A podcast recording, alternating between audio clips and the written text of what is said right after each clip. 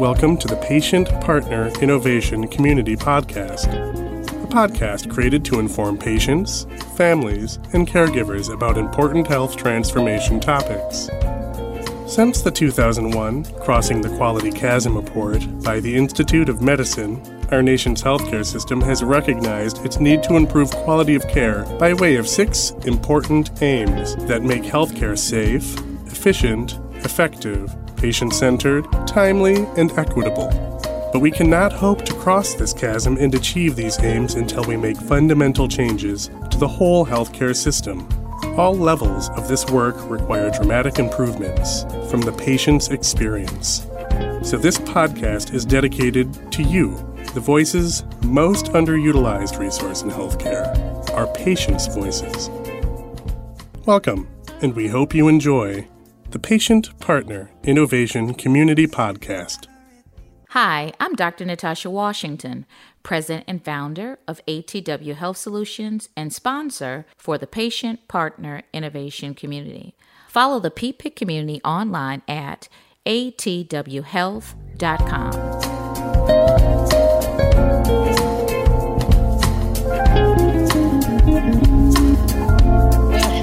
everybody. We are very excited to have you tuning in to our Patient Partner Innovation Community podcast today. I am Desiree Collins Bradley, and I'll be your host today. And we are really, really excited to have an extra special guest. Her name is Precious McCowan. Welcome, Precious. Hello, Desiree. Thanks for having me. Yes, and we're going to talk about Precious is a national PFE, which is person family engagement champion. And she has an amazing story to share with you guys. So Precious, why don't you get started and tell us a little bit about how you started in person and family engagement. I know that you work extensively with the ESRD network. So tell us, tell us a little bit about how you got started with the ESRD network and how you were non-activated, but then catapulted into major activation. Yes. Thanks for asking that question, Desiree. I got started with the um, ESRD Network 14 of Texas back in 2015 it started with me being a um, dialysis facility patient representative in 2014. And that is where I kind of served as the liaison between the um, dialysis staff and the dialysis patient. There, I kind of help staff, you know, educate patients about dialysis, how to cope on dialysis, managing their um, their dialysis treatments, and understanding what dialysis really is. And so, um, from there, I was like, hey, I want to do more. So that's how I became a part of the uh, Network 14 Patient Advisory um, Council. And you asked me to talk about my journey as an um, non-activated patient. Mm-hmm. Um, at the age of nine, I was diagnosed with juvenile diabetes at the beginning, you know, I had my parents there to kind of help coach me through, you know, uh, managing my medications, my diet, my doctor's appointments. And when I went off to college for four years, I must admit, I did not do what I was supposed to do. So that entire four years, my blood sugars were uncontrolled. By the time I graduated, I remember going to the doctor to see my endocrinologist and she said to me, Precious, we see a change in your kidney function. You know, mm-hmm. I was thinking, oh, okay, that's not a big deal. I feel fine. And she explained to me that this is serious. So from there, I was like, okay, I got to do better. I need to manage my numbers, but it was too late. So literally like a year after they noticed the glitch in my kidney function, I was diagnosed with end stage renal disease and had to start dialysis. So that was a, a, a shocker for me.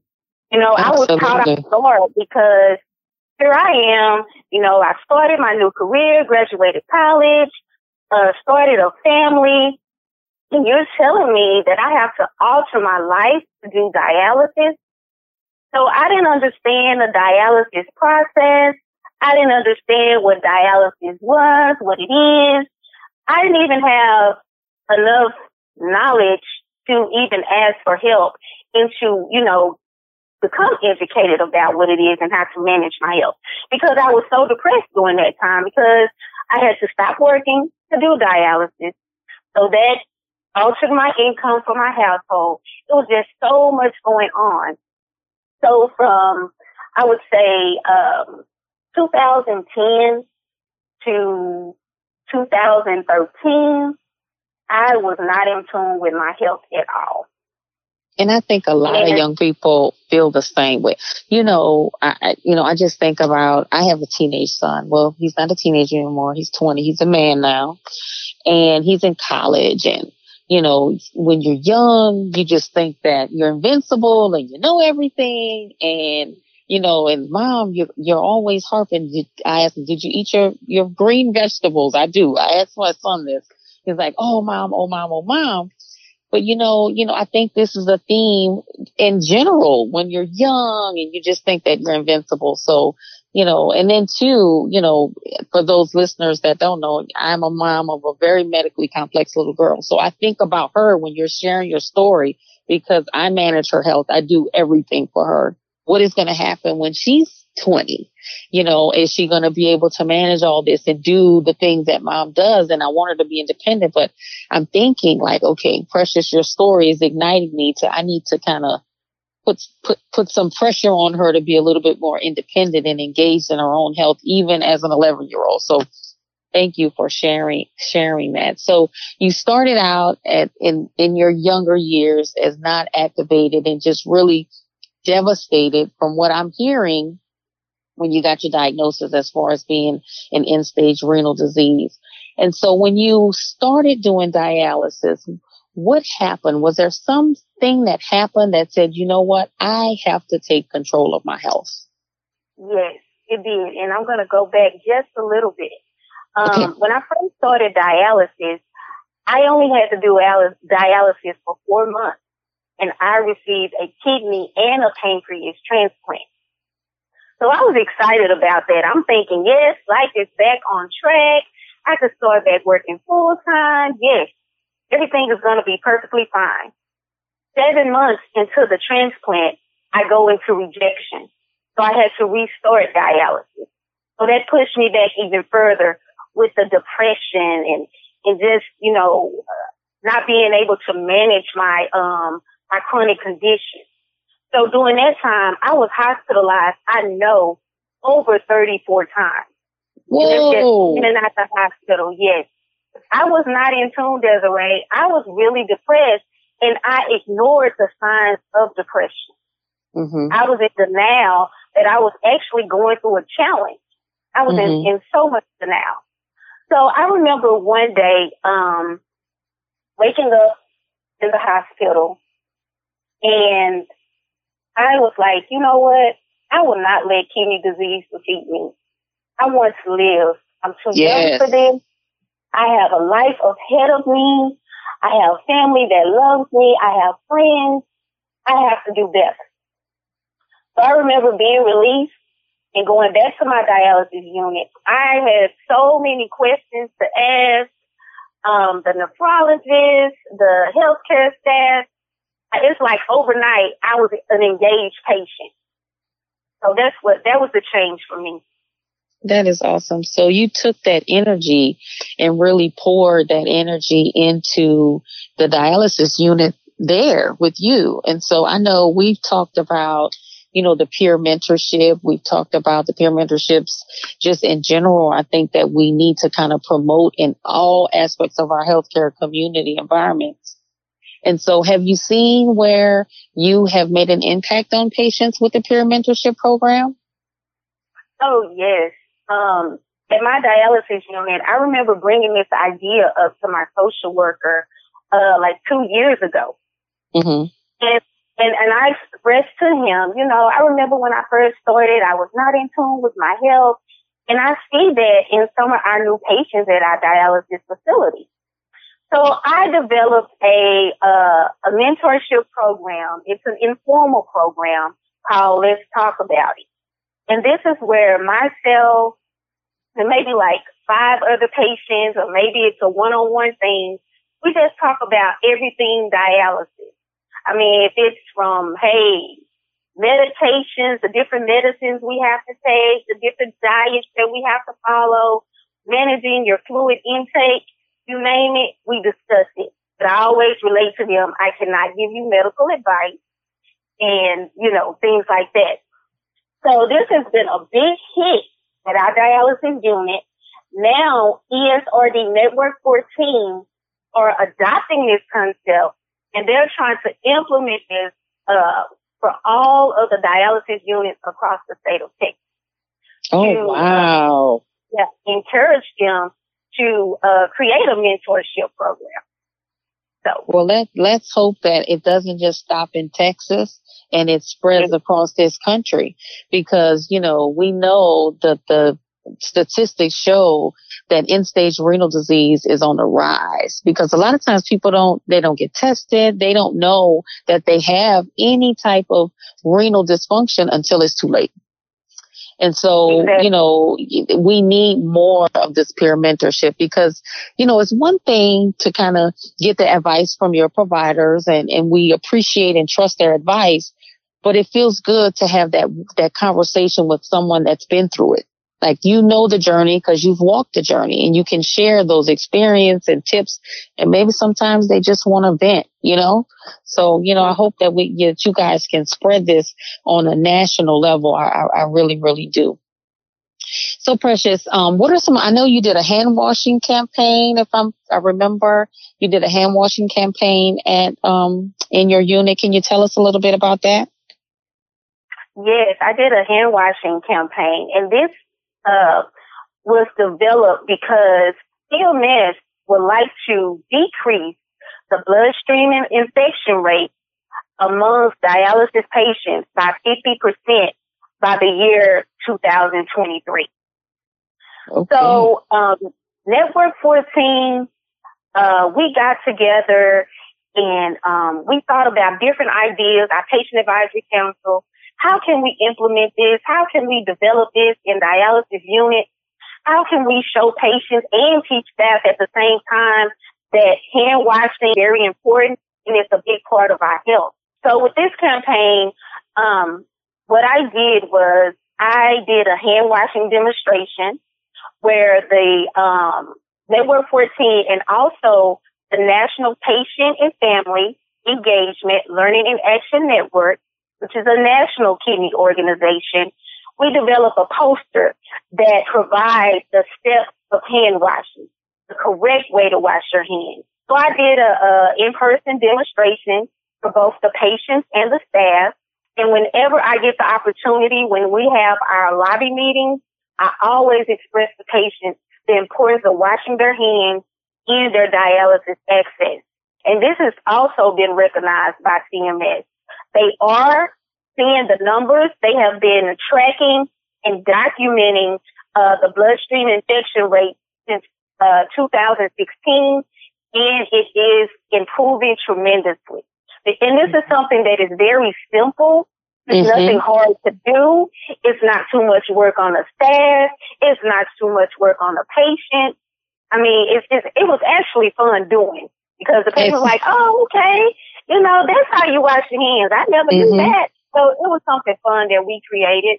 Uh, you know, I think too, it's making an impact. You know, some people think, you know, it's those small wins that can spread to big wins. And so, you know, you think about hand washing, people like, oh, like you said, oh, that's simple. Everybody knows how to wash their hands, but not necessarily. Let me show you how. And so the fact that you guys are seeing the reduction in bloodstream infections, you know, tracking and having the data to support what you're doing is really important. And you know, you know, we've worked on other CMS quality improvement projects and we know that the data, supporting the, having the data to support what you're doing is, it makes it a greater impact. So that is amazing, Precious. I am so happy that you guys are doing that. And you know what? You need to spread that on a national level too.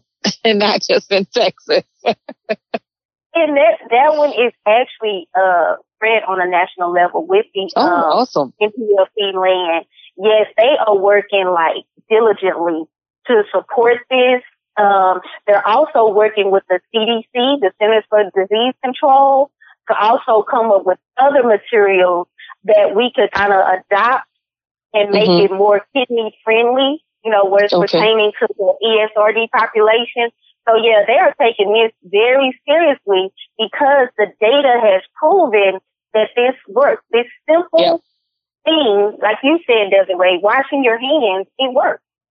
See, that is awesome. And so for our podcast listeners out there, those patients that are listening and they think, you know, to get more engaged, your ideas, simple ideas, you guys can plant those seeds and watch the beautiful garden grow progress. So for our podcast listeners, you guys, if those ideas are churning, reach out, reach out to your community partners, reach out to your hospital organizations and say, Hey, I want to do this because look at what Precious is doing.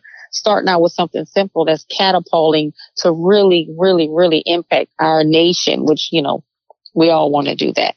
So Precious, I have another question for you. So if those patients that feel, I want to say unmotivated, maybe intimidated, um, uninterested in their diagnosis, their health, what advice do you have them to become more engaged? Coming from experience. Yes, coming from experience, my thing I would have to say is this is your health. You are your best advocate for your health and your body. You know your body. And my thing is, um, I'm sure we all want to live. I don't know anyone that wants to be sick or wants to be in a situation where they're fit, where they feel like they're not in control. So my thing is to ask questions that is what your healthcare team is there for. Um, be engaged, be involved, um, learn as much as you can, do research. Uh, mm-hmm. a lot of my education, my patient education came from research. You know, reading about uh, particular medications, reading about how to uh, minimize my fluid intake, reading about uh, dialysis re- renal diet, and asking questions.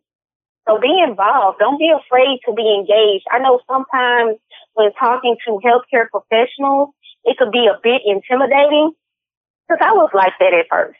I was intimidated to ask questions because I thought, oh, that's a stupid question. I don't want to look dumb.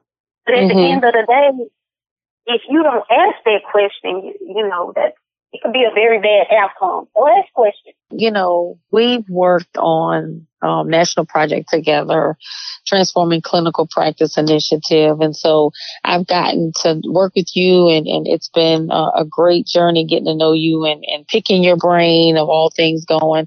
And so before we close, I just have to say two things. One is congratulations because number one, Precious received a kidney transplant recently, correct? Yes, yes. And it and how's that going? It is going wonderful, Desiree. Um, I received a kidney transplant April uh, 29th of this year, which was exactly like a month and a couple of days ago. And the numbers, the creatinine, which is the kidney function, it is improving by the day.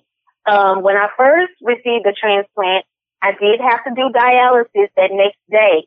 Um, then they said they needed to wake up the kidney, so to say. So now everything is progressing along.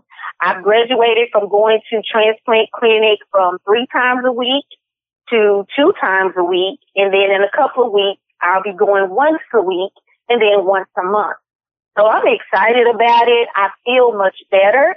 I have a lot more energy. And I'm looking forward to working with a transplant clinic with, um, talking about end stage renal disease, transplant, bloodstream infection rate, you name it, I'm ready to do it. so you know what? They, they've inherited a, an advocate already ready to get to work. So that is awesome.